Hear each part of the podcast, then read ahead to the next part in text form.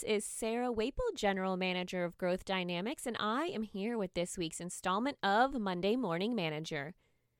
Charlie wrote this new Monday Morning Manager not too long ago, and as I was reading over it and building out its webpage on our website, it made me realize that this message, No More Pennies, can apply not just to the sales situation which you're about to hear about, but about so many other areas of your life, whether it's little work projects, home improvement projects, shopping, managing your kids, cleaning this one, I think, is one that can go top to bottom across all areas. And the more you think about it, the more you could become more effective in managing your time, your accounts, your projects, and everything else. So be sure to not only listen to the selling situation here, but think about other areas of your life where this message can apply. So, without further ado, here we go with this week's installment of Monday Morning Manager. Symptoms The sales quota for the new year came down from the C suite. Hunter took one look at the email and felt sick to his stomach. This past year, Hunter felt like he did as much as he could do without giving up all his personal time to his job. What more could he do to hit the 18% increase that was now expected by the bosses? Big accounts, whales, mom and pops, and all those accounts that no one else wanted helped make up his production this year. Hunter struggled to believe he could do 10% more, let alone a full 18.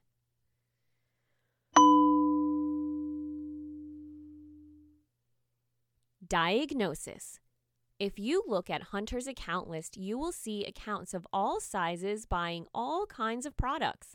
Some of the business was pennies in value and profit. And yes, some of it was big stuff that made the company happy and his manager temporarily satisfied. Hunter hated to walk away from any opportunity. Hell, if they were going to buy, why should he not be their salesman? Wasn't every deal won a good deal? Hunter did not realize he had no priorities as far as what business was best for him. Therefore, every piece of business was equal in value or importance in his eyes. It got Hunter to this year's goal, but that formula will not work moving forward.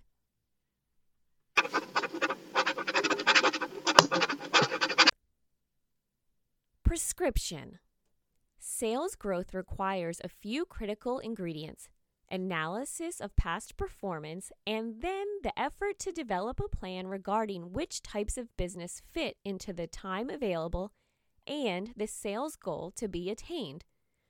Sure, you could sell lots and lots of small accounts, but in the end, the time required does not allow for that strategy. Hunter needs to move his comfort level and commitment up to going after those bigger accounts that bring higher sales numbers in fewer transactions and in less overall time. Not all business will fit your sales plan, and being mature enough to walk away from the business that keeps you from achieving your goal is critical. Focus your prospecting on the segment of the market that allows you to hit your goal and live your life the way you want. Selling to everyone does not accommodate that outcome. Critical thinking. Do you have any penny accounts now? What is your best plan to handle transforming them into larger accounts or maybe letting those accounts go?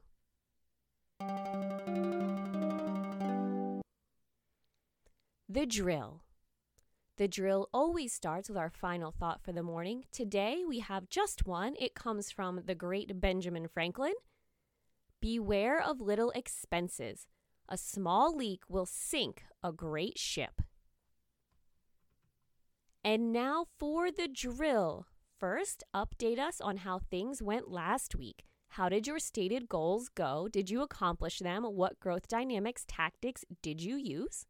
Now, this week, Please share your top 3 goals, personal and or professional for the week and the growth dynamics tactics you plan to deploy to accomplish them. That's it for this installment of Monday Morning Manager. Now go out there and make this week the best one yet.